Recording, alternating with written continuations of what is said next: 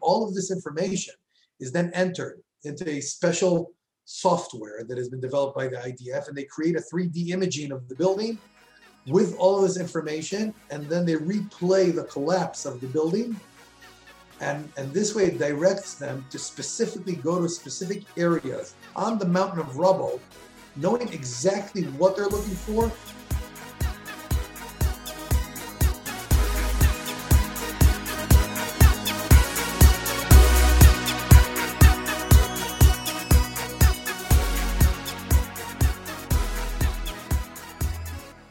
Hello and welcome to another edition of EMS One Stop. I'm Rob Lawrence. In the news this week, the story, of course, dominating the EMS and indeed global news, in fact, is that of Champlain Towers in the city of Surfside, which collapsed two weeks ago. At the time of recording, 24 bodies have been recovered and more than 124 are missing. This week, with the prospect of a tropical storm looming, uh, recovery efforts have sadly stopped and the rest of the building is being demolished in a controlled explosive demo, which uh, happened actually on this morning, the morning of recording. My guest this week was only on the pod a month ago, reporting live on the rocket attacks and the tragic MCIs in his own home country of Israel. Uh, Dov Maisel is Vice President of Operations for United Hatzalah and is back home in Israel now after uh, deploying to Surfside with the United Hatzalah Psycho Trauma Team. Dov, welcome back pleasure to be here as usual. You've uh, been had now. Uh, I, I, told you last time you had a busy, busy month. You've now had two busy months, and it's been a good response to devastating issues and injuries and attacks. Uh, and this one, in a sense, has been no different, right? Well, ab- absolutely, absolutely. Just seeing it in the U.S. was uh, was uh, something you wouldn't expect. It's uh, sites we saw back in Haiti and in Nepal but never expected to see in, in uh, Surfside, Miami. There were a lot of urban search and rescue experts on the scene. And I guess I have to ask the question that maybe everybody's wondering uh, why do you guys deploy from Israel? So it's a good question. It's a good question. When we saw such a disaster like this, uh, we immediately think no matter where a disaster strikes, we try to think what can we in United Hatzalah come and help with. So clearly, when we're thinking about the US, um, then you know you think of task forces, you think of fire department, you think of search and rescue, which is the most advanced in the world in the U.S. So uh, uh, understanding that, we figured we won't be of any added, any added value over there. However, uh, what we thought would be very, very beneficial under the circumstances of having so many people uh, still missing. We're talking about 121 people as of this morning still missing under the rubble there, and, and seeing so many rescue workers working on a such a tragic site. We thought that the most benefit would come from our psychotrauma unit, which is a uh, a unit comprised of uh, social workers and psychologists, all uh, EMS professionals that know the field and have a specialty in in in trauma. And we thought we'd uh, head out and in pre-coordination with the community leadership and the emergency services there, we brought our teams down there to work throughout the week with families and with emergency services working on site. Now, I heard Eli Beer, uh, who's your boss, of course, telling everybody that you guys are there at the invitation of the Jewish community uh, in the area. Um, but let's talk about the makeup of the team itself. Now, first of all, we, we, we I guess we have to we have to credit El Al because, of course, they immediately stepped up and got you guys on a plane and got you guys deployed pretty much immediately. So I mean, kudos to them first of all for that that effort. Yeah, abs- absolutely. They they stood up to the plate. Actually, it, it's uh, like you said, it was uh, as per request of the community, the Jewish community, but not only to serve the Jewish community. Um, the the building obviously was comprised of, of so many people from so many different uh, um, religions. And, and, and our service went across the board to help everyone there. And the Jewish community is very dominant there and is very supportive of Israel. And that's probably one of the reasons why Al uh, stood up to the plate to, to assist in this as well. But the service was really going across the board to help everyone there. Talk me through the deployment from your team. So you, you get off the plane, and literally, what happens next? So first thing off the plane, we land early Sunday morning, um, and uh, first of all, go down to ground zero. I need my uh, my team to get a picture of, of yeah. what they're going to be working with the community and understand the magnitude of this uh, of this tragedy. because um, as being EMS professionals, they're all EMTs and paramedics besides their uh, social worker workership and and and, and psychologists. Um, they need to get a feel of what these families, these survivors went through, and and what they're going to be working with the community and of course the rescue workers on the site. So that's the first stop, uh, and then from there it's on to uh, to first debrief with uh, the community leadership, social services, and to the uh, two main centers where um, the the survivors and the family members of the missing people are uh, are, are staying at. This is a reunification center and a, and a hotel just up the block from the disaster site. Now, is this kind of almost an, S, an SOP, an operating procedure to literally do that scene, signs up to see the the the disaster, the issue, the problem, the catastrophe first, in order to go in, or is this something that you just sort of did on the day? Is that part of the process? This is something that we developed over time when, when we're not involved within a very specific incident from the moment, meaning these people didn't respond on the field. Right. So they didn't experience it themselves.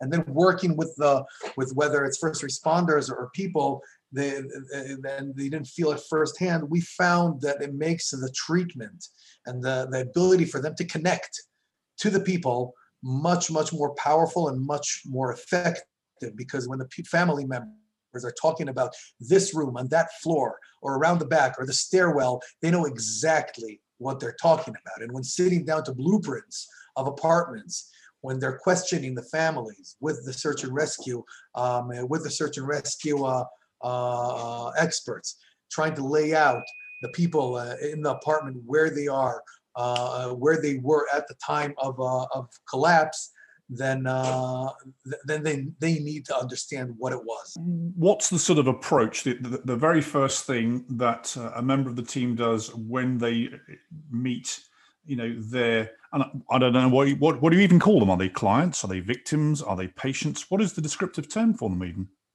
the description is, is patients. Is patients. Okay. Very, very, simple. Some of them are survivors of, of the collapse itself that had made it out of the building. Some of them are family members of of of member of people who are still buried there. But as far as we're concerned, dealing with psycho psychotherapy, with uh, with specifics on trauma here, we're looking at them as patients. Obviously, it's not your typical patient. Right. Uh, however, uh, and and however, that said, as far as we're concerned, this is a session of therapy, unofficial, um, uh, uh, unplanned, but this is a session of therapy, and it has dynamics of its own because some people are are more uh, interested and looking for this uh, for this uh, outreach to them. Some of them are more closed and less willing to, par- to, to participate, and that's where we have Lucy, our psychotherapy dog, which joined us for this mission that she comes in and, and, and sometimes just being there, they'll start patting the dog, going down to the dog, crying maybe, and then that will start opening them up independently to start talking about the situation and then provide us with this so vital information for the search effort. As, as, much as providing the therapy for the, the patient, you're also developing intelligence for the rescuer then? Absolutely. So we flew in um, Saturday night with the Israeli IDF Home Front Command Search and Rescue uh, Team, which are also uh, known globally for their uh, expertise. Um, they they literally uh, participate in every earthquake or, mass disaster in the world uh, with expertise of collapsed buildings. Um, and and part of their technique is is some of their officers do not do search and rescue. They sit down with the people, with the community, and and with blueprints of the building, and literally map out every apartment with the blueprints of the apartment and speak with the family members to understand where is the bed located where are people sleeping um, at this hour of the night? What do they typically wear? Do they wear pajamas? What color? And then of course we go into deeper depth of identification marks for future identification of deceased.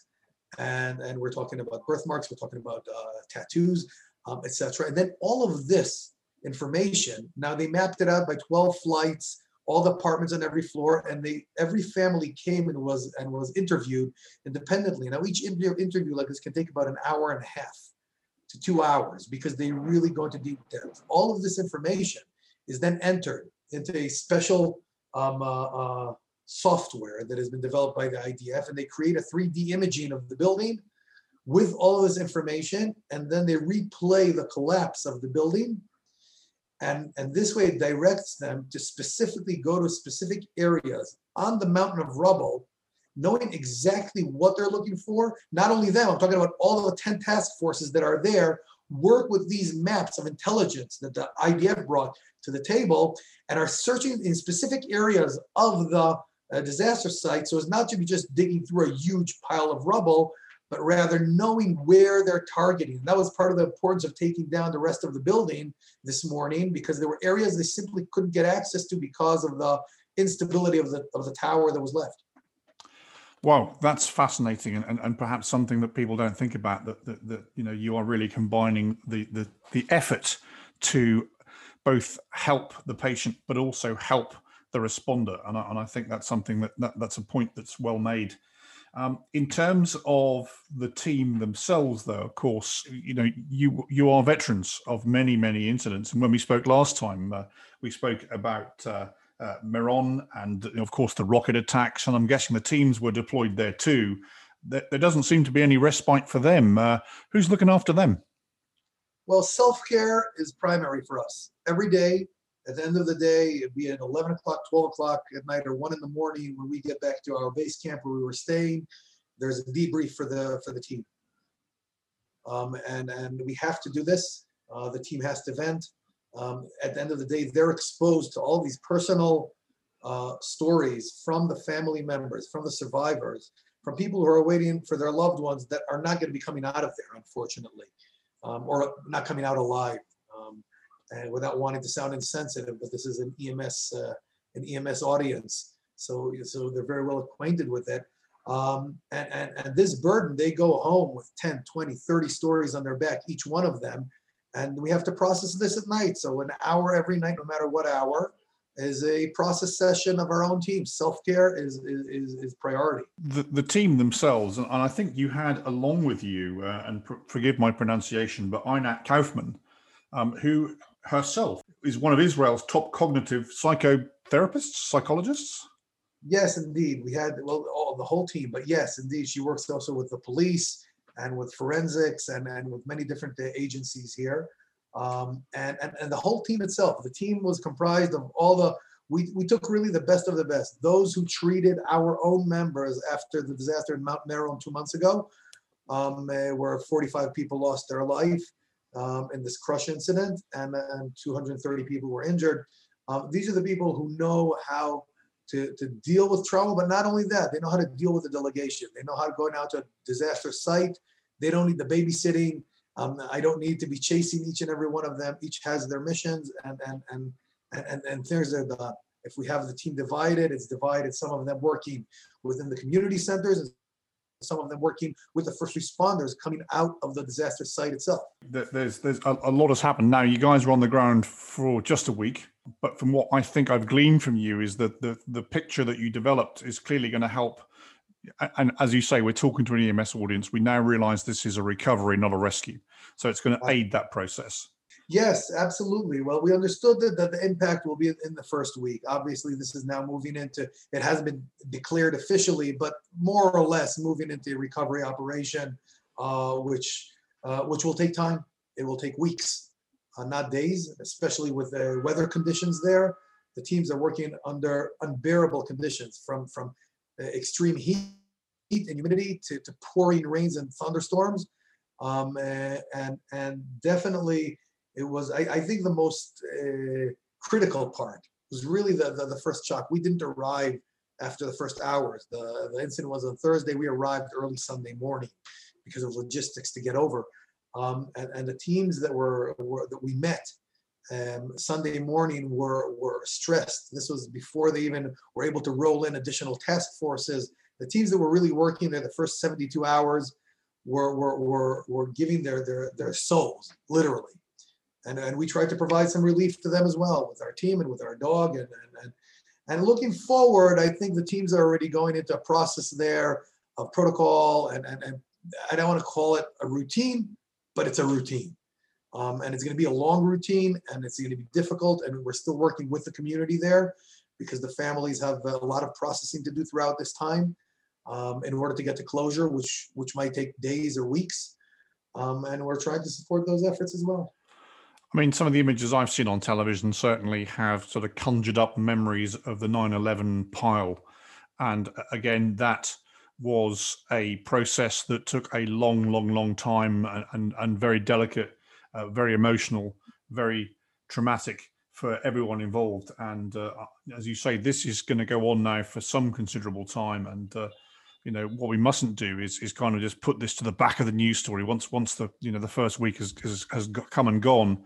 You know we must remember that these these folk that are out there that are working, uh, as you say, with such passion and conviction now to recover.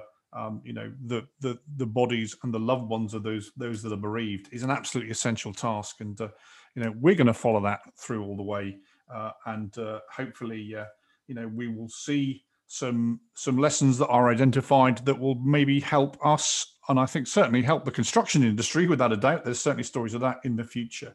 Um, and uh, that I think is is a, is a major takeaway. If you had to pick sort of one lesson that you identified just from this deployment itself, Dov, what would you say that your takeaway was? My takeaway from this, well, first of all, I'll, I'll just acknowledge and, and reiterate what you were saying about not forgetting this because the EMS professionals, the firefighters, the task force, everybody out there, these guys are working around the clock and we mustn't forget them. And, and I salute them. And my, my biggest takeaway from this is self-care for the teams. As, as an EMS professional of many years, I, I've grown to see the importance of this. And, and I think that the ability I mean, sometimes in house we're not prone to run to the psychologist because we're all macho. Um, and I think the ability to maybe connect an external team that shows up, which is not only not from your own squad or from your station or region, but literally from a different continent, enabled people to open up and vent without it going on any record. But yes, taking care of themselves. And that's a takeaway that I'm I'm taking with us to definitely push forward in future disasters, God forbid, to come and, and, and put more emphasis on the first responders in the field. Because internally, not everybody goes to get the help for many different reasons. But when they have an external um, partner, colleague, that they can feel that objectively will never disclose this information to anyone, this discussion, this session, this working with the dog, this venting is something that is crucial for all of us. And that's good to know. And I think that because we're now coming off the back of COVID, and I think because certainly in the US and I think globally, EMS staff are exhausted, both physically and mentally. And, and I suspect that, that there is now less of a stigma and more of an ease to go and talk to somebody now than I think that there ever was. You mentioned people with macho. That was always the kind of suck it up buttercup um, way of sort of EMS of yesteryear. Hopefully, now people are realizing that you know, thank goodness the management are paying attention. There are there are programs, you know, well there should be programs in place across organizations. But your points are well made. That uh, you know you need to talk to somebody, you need to vent. Um, I was having a great discussion about the role of chaplaincy in EMS. Again, for that very point that they're not in the chain of command. You know, they can you know almost be the barometer of the situation of morale within any group, organization, or indeed rescue task force. I, I strongly agree with you, Rob. Um, uh, chaplaincy is so important, and we actually saw it down there. Um, there were a lot of chaplains um, from many different religions um, working on the ground with the community and with the emergency services that were working there. I think it's very beneficial in situations like this. Faith is is is is, is a vital role for a lot of anyone who's a believer and it doesn't matter if you're Jewish or Christian or Muslim or whatever it is. Um, uh, faith is a, is a tool, is a tool for these people um, to to continue working. And I saw this there, and it was it was it was beautiful. It was beautiful to see whether uh, chaplains there all over the, the both on site of the disaster and ground zero, and also in the in the community itself. And also that gives us all hope that you know we as an EMS profession will, will learn from this, and, and hopefully we do. Dov, I'm going to leave it there, and uh, thank you so much for once again jumping on a, a, call at a at a moment's notice when when Rob calls Dov's answers. So thank you, mate, for doing that. I appreciate it. But uh, you know, you have some very very wise words that everybody will benefit from. Thank you, Rob, for having me, and uh, Godspeed with everybody out there. That was Dov Maisel. But before you go, don't forget, on whatever podcast platform you're listening on, to stop and give us a like, give us a rating so that we go up in the searchability and more people will listen to my conversation with uh, Dov Maisel. Dov, how can we follow you, mate? It's uh, Dov Maisel on uh, Facebook, Instagram, Twitter. I don't do much tweeting, but LinkedIn, Dov Maisel, LinkedIn. Please connect with anyone. Have any questions? Feel free to shoot them out. We're partners and we got to share experience because we're, we're nothing without sharing each other's experience. So that was Dov Maisel. I've been Rob Lawrence. You can follow me on Twitter at UKRobL1 or over on LinkedIn. So once again, Dov, thanks very much. And to everybody out there, see you later. Bye for now.